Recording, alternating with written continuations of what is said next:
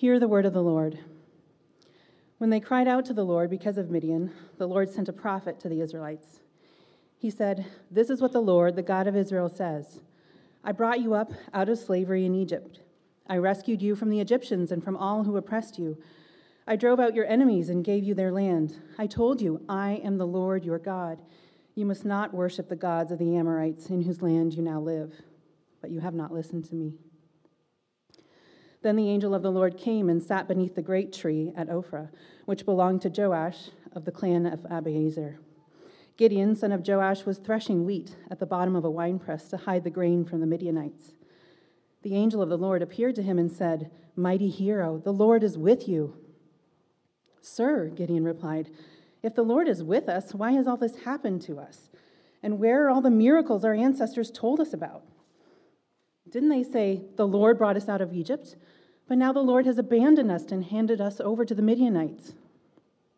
Then the Lord turned to him and said, Go with the strength you have and rescue Israel from the Midianites. I am sending you. But Lord, Gideon replied, How can I rescue Israel? My clan is the weakest in the whole tribe of Manasseh, and I am the least in my entire family. The Lord said to him, I will be with you, and you will destroy the Midianites as if you were fighting against one man. This is the word of the Lord. Good morning. It's great to see you all here this morning. I'm Matt. I'm one of the pastors here at Haverhill Commons Church. Um, last week, such an amazing service. If you guys were here for Ruth Reimagined, you uh, experienced music, art, powerful stories from Megan and Christina and Chris, all sort of sharing the ways that they have seen God's faithful love, past and present. So if you were not here and didn't get a chance to listen to that last week, I strongly encourage you to go back and to listen to it. Um, I think it's really strong evidence and encouragement that the Lord is moving, like the Lord is moving in our midst, among us, in our lives.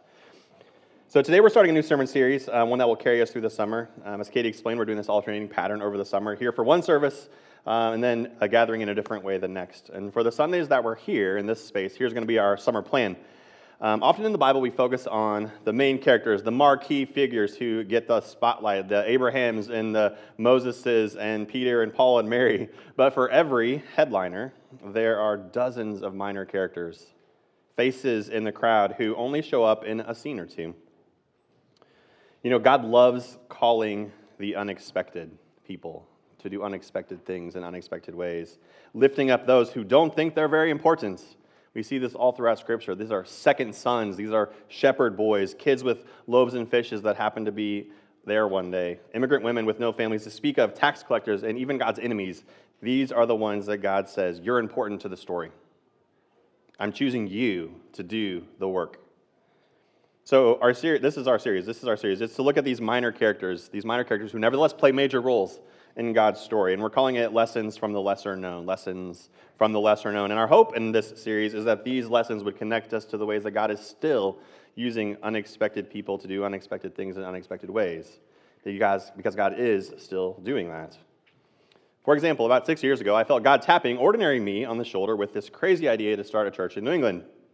There were a lot of reasons not to do this crazy thing. So I needed some confirmation that what I was feeling was not something I was just making up on my own.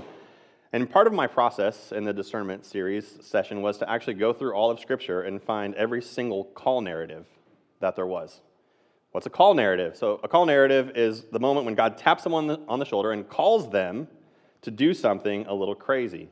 So, I started digging and I went through the whole Bible, and I found every time that God called someone to do something unexpected and strange. And I discovered that the call narratives follow a general pattern. First, there is some problem in the world. There's an injustice, there's a famine in the land, there's a mean giant hurling insults, there's some calamity, and people are scared. They're making unhealthy choices often. They start worshiping idols and going away from God, losing hope. And then eventually they end up crying out to the Lord, like, Lord, rescue us, save us, we're in trouble. Next, the Lord hears those cries. The Lord sees the suffering, and he taps an unsuspecting person on the shoulder with, Hey, friend, I have an idea here. And this is the call. This is often called a commissioning. It's a go forth in the Lord's name and deliver all the people. Then, in almost every case, the person being called slams the brakes on this whole idea. Hold up, slow down, chill out, big fella. I am not very excited about your idea. You see, you've made a mistake, Lord. I'm not the right person. I'm not smart enough. I'm not old enough. I'm not strong enough. I'm not a very good communicator. I'm not a leader. I'm a fisherman. I'm the youngest in my family. I've been persecuting your people. I've got a complicated past, God. Go find someone else who can do this a lot better. It's interesting to me, right? When God taps someone on the shoulder, their initial response is to object. Not to the idea itself, they're all for deliverance and liberation, but they object to their participation in the plan. God, great idea. Wrong person. I can't do it. This feeling, this self doubt, is often called the imposter syndrome or the imposter phenomenon. You're in a situation and you have no idea what you're doing. You're guessing, you're pretending. You've tricked everyone, it feels like, into thinking that you're good at something that you're actually not. And the whole time you're terrified that someone's going to discover that you're a fraud. You feel like an imposter. You feel like an imposter.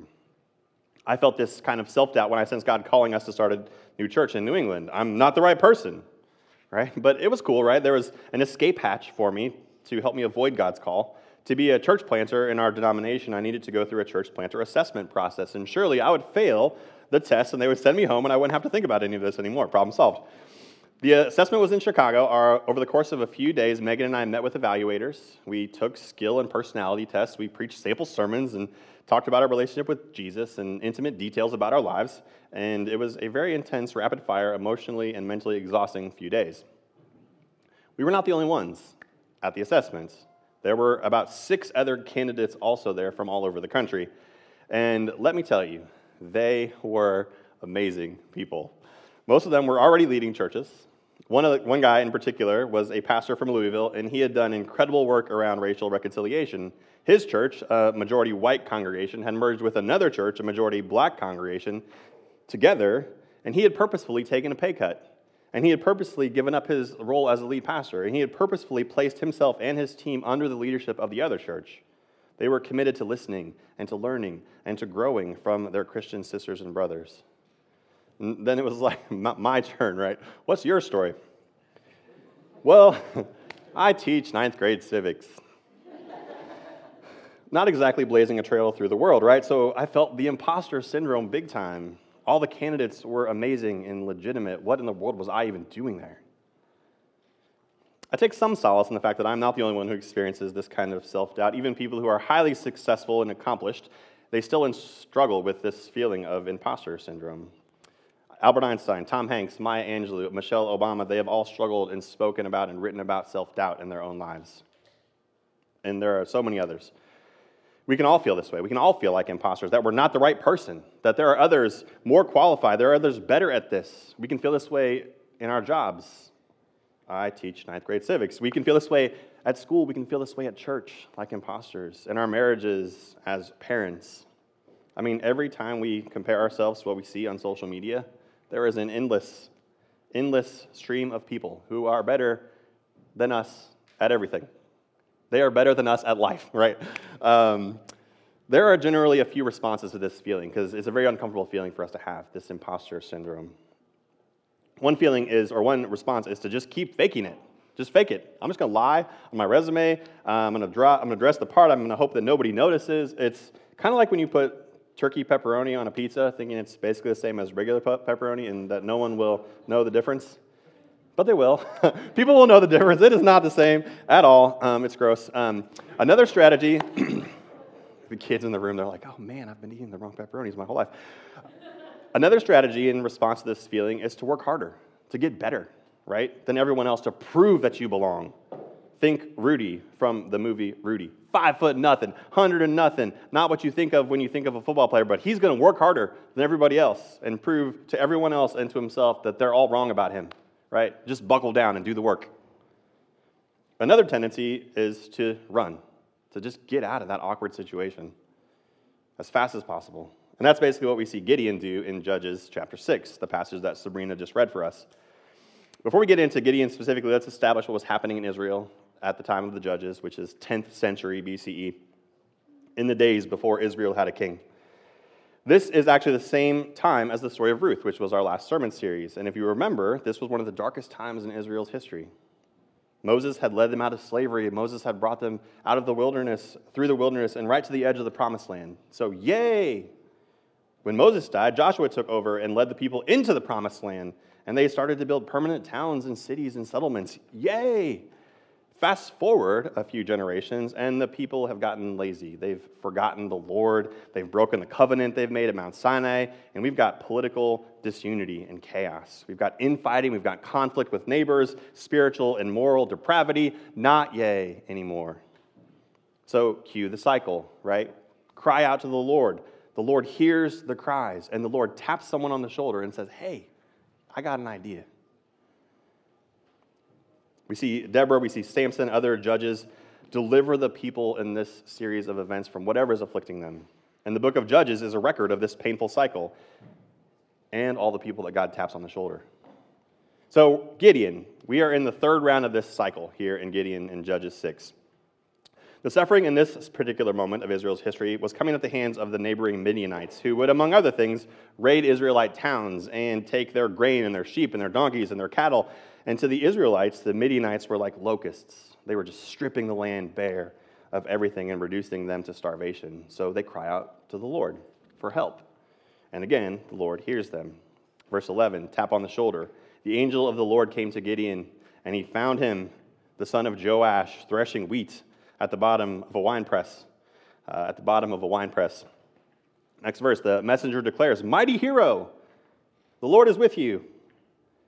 And right away, Gideon hits the pause button, right? Whoa there, mighty hero. That's not me. That's what we call the brave soldiers who fight for our country. Would a mighty hero be threshing wheat at the bottom of a wine press so that nobody sees him and takes all of his stuff? Don't think so. And the Lord is with me? Doubt it. Have you not seen what's been going on, messenger? If God is with us, verse 13, why has all this happened to us? If God is with us, then where are all the miracles our ancestors told us about? They told us all about how God brought us out of Egypt. That's great for them, but what about now? Feels a lot like God's abandoned us right now. So Gideon's full of self doubt. There must be some mistake. But the Lord hasn't made a mistake. The Lord reiterates the call in verse 14 Gideon, I am talking to you. Go with the strength that you have and rescue Israel from the Midianites. I am sending you. And a more literal translation of that last clause is actually a rhetorical question Am I not sending you? In other words, when Gideon protests that God hasn't shown up for generations, Gideon, or the Lord's response is Gideon, I am showing up. I am showing up. I'm sending you. My plan is you. Cue the formal objection, and this is classic imposter syndrome, verse 15. But Lord, how can I rescue Israel? My clan is the weakest in the whole tribe, and I am the least in my entire family. How can I do this? It's worth noting here that we don't just make up imposter syndrome. It's not something we just invent on our own. We learn it over time. It comes from being told over and over that you're not smart or not powerful or not good enough. And often this messaging comes at the societal level and it's directed at groups of people. Often at groups of people like people of color or women, or those who have accents, or those who have disabilities, or who don't have a lot of money. People who look or seem different than the dominant culture for whatever reason. Sometimes these messages come from our own families, from parents, from teachers, from pastors, from leaders, classmates who have told us in one way or another that we are flawed and therefore unworthy. And once you've been told repeatedly that you don't belong, you believe that you don't belong. I am the weakest, I am the least. And even when folks do manage to get a seat at the table, even when they've reached the pinnacle of success, they still face tremendous pressure to keep proving that they belong, to be perfect and never make a mistake. Take Simone Biles. She is the most decorated American gymnast of all time. 25 world championship medals. At the Rio Games, the Olympic Games in 2016, she won a bronze medal on the balance beam and gold medals on the vault and the floor and the individual all around and the team all around. Five medals in the 16 Olympics. As the 2020 games approached in Tokyo, she was favored to win four of the six medals that she was competing in, favored to win gold medals. She was the best of the best. But a few days before competing, Biles withdrew from most of the competition because she was struggling to keep her sense of balance. She said she was feeling the weight of the world on her shoulders, the pressure, the expectation. She attempted to compete, but she could not shake her self doubt. She was suffering a mental breakdown in front of the world. And it was hard for many on the outside to understand her struggle. I mean, she's the best gymnast in the world, maybe the best gymnast ever. And yet she was still crippled by anxiety and self doubt. Some called her a quitter or weak or un American. Others, especially other athletes, supported her and thanked her for prioritizing her mental health. Simone Biles was, is so brave. She helped us see that even the most accomplished people can feel like imposters. You see, past success doesn't conquer our self doubt. In fact, 70% of highly successful people experience the imposter syndrome. Biles' courage, her honesty, it helped start a conversation about the role of mental health in athletics. She forced us to remember that an athlete is actually still a person, not just a robotic performer for our entertainment. Gideon, our military hero, he hasn't won any medals. He has no accolades, no past success. The weakest tribe, the smallest in his family, he doesn't have the ability to do what God is calling him to do. So God says two things to him that I want to focus on for the rest of our time. Two things for Gideon to cling to, two things that I think we need to hear this morning as well. And the first thing the Lord says is, I am with you. I'm with you. Gideon needed a lot of this kind of reassurance in his story. He, if you know the story, tested God repeatedly, even after this moment. And only after God confirmed that, yes, I'm really calling you, Gideon, multiple times over and over in every single way that Gideon actually asked him to, only after multiple reassurances does Gideon reluctantly agree to lead the army of the Lord. And then God shrinks the army from 32,000 to just 300. There's a big difference.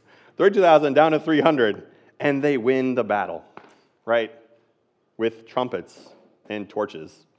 Like no swords and shields, trumpets and torches. That's what God sent them into the battle with.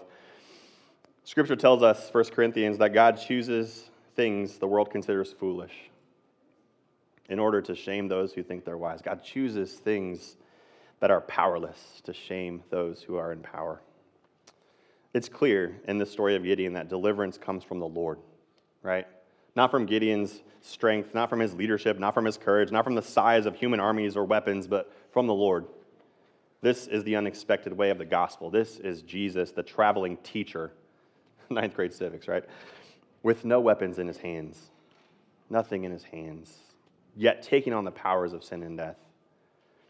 You know, Gideon didn't think very much of himself. He tried everything that he could think of to get out of participating. He was reluctant, hesitating, he whined about everything. At no point in the story does he ever seem commendable or faithful. He never turns into that mighty hero that we really want him to be. But God never gives up on Gideon. God wants him to be part of the story. You know, God could have freed his people in a thousand different ways, but God wanted to do it through Gideon. That's because, in addition to wanting the people to be free from the Midianites, God also wants Gideon to be free from his fear and doubt. God wants Gideon to be free of his own fears and doubts. God doesn't want to just use us, God actually wants to change us in the process. Maybe it's similar to the way that I get so excited when one of my kids does something that I think is as so brave and so hard. I coached my kids' soccer team this year, and on our drives home after losing games, I'd explain to them that I care more about the kind of people that they are than the kind of players that they are. I care more about the kind of people that they are than the kind of players that they are. And I want them to be kind and encouraging and supportive, win or lose. On the heels of that inspiring pep talk, at the next practice, our goalie made a huge mistake that allowed the other team to score a goal with ease. And instead of grumbling or saying something mean to his teammate, Thatcher turned to her and said, Good try. And I was more proud of him for saying good try to her than I was of the three goals he scored in our last game. I think God cares deeply about the kind of people we are. He wants us to be the kind of people who love others, who are kind and compassionate and supportive and grace filled, win or lose. The kind of people who trust God and say yes when God calls us to do something that we don't think we can do. God doesn't, doesn't only care about the people in a general sense, God cares about each of us specifically. And he cared about Gideon. Which brings me to the second thing that God said to Gideon, verse 14 Go with the strength that you have. Go with the strength that you have. Not the strength you used to have, not the strength that you're going to have, not someone else's strength. Go in whatever strength you have in this moment, right here, right now. Go in that strength. You'll always be able to point to someone who has more strength than you, or more money than you, or more experience than you, or more capacity than you, or more intelligence than you, or more charisma than you, or more time than you have, or more creativity than you have, or more wisdom than you have. You'll always be able to point to somebody else. And you'll point to them and you'll make your case to the Lord. Lord, look at her. She's clearly the person that you want in this situation. And the Lord will patiently repeat the words Go in the strength that you have. Go in the strength that you have. If God is inviting you into something, it does not matter if you think someone else is more gifted or more qualified. Go with the strength that you have. News flash I, I made it through the church planter assessment process. They affirmed God's call and they helped us get started, but the imposter feeling didn't go away. When I got here, I met up with pastors from the other High Rock churches. We were part of, we were at the time part of the High Rock network of churches in the greater Boston area, and I realized with some alarm that I was built differently than the other lead pastors and church planters in the network. Maybe you know the Enneagram. If you do, it's a way of describing what motivates people, how they walk through the world, why they behave the way they do. And there are nine personality types on the Enneagram little wheel here. I tend to be a number four on the Enneagram. And a number four, I know it's very small, you can't read it, but it a number four is value originality. They value authenticity. They like thinking outside the box, challenging the status quo, appreciating creativity and storytelling and vulnerability. I can also be inefficient, prone to distractions, easily second guess my decisions. So there I am, Enneagram 4, and all of the other lead pastors and church planters, every single one of them, all nine of them, were Enneagram 3s. And Enneagram 3s tend to be ambitious and goal oriented. They're wired to achieve, and they're usually successful at whatever they do. They build things, they accomplish things, they grow things. One of these things was not like the others, and that thing was me. And self doubt just came at me from all sides. You don't belong here. You were right. You're not the right kind of person for this. Calmly, patiently, as with Gideon, the Lord met me in that doubt. Matt, I am calling you. You know this. Megan knows this. The church planter assessment people confirmed this. And I realized that I needed to be okay with this tension the tension of, I feel unequipped, and the Lord is calling me. Right? Those two things can be true at the same time. I can't do this, and the Lord is calling me to do this. And if God is calling me, God's not going to abandon me. God's not going to pull the rug out from under me down the road and have a good laugh at my expense. If God is calling me, then God will be with me every step of the way. Go in the strength that you have. I was different than all of the other planters and pastors, but evidently God still wanted to use me. I guess there's more than one type of church planter out there.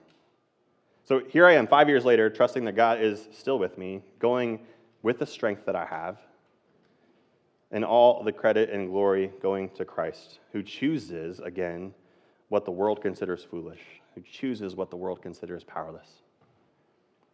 Here's the lesson from the lesser known this morning. Here's a lesson from the lesser known God will call you.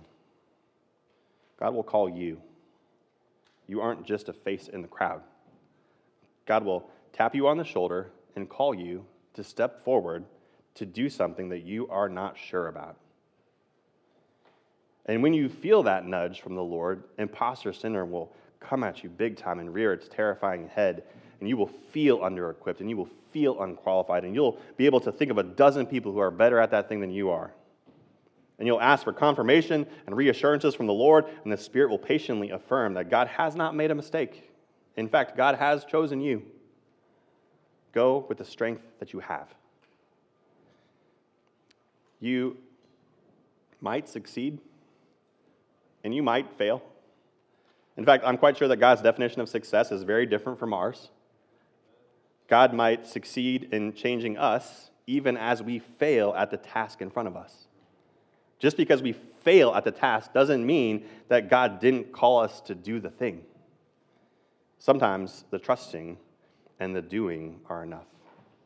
Sometimes the trusting and the doing are enough. God is with you. Go in the strength that you have. God is with you. Go in the strength that you have. Amen. Let's pray.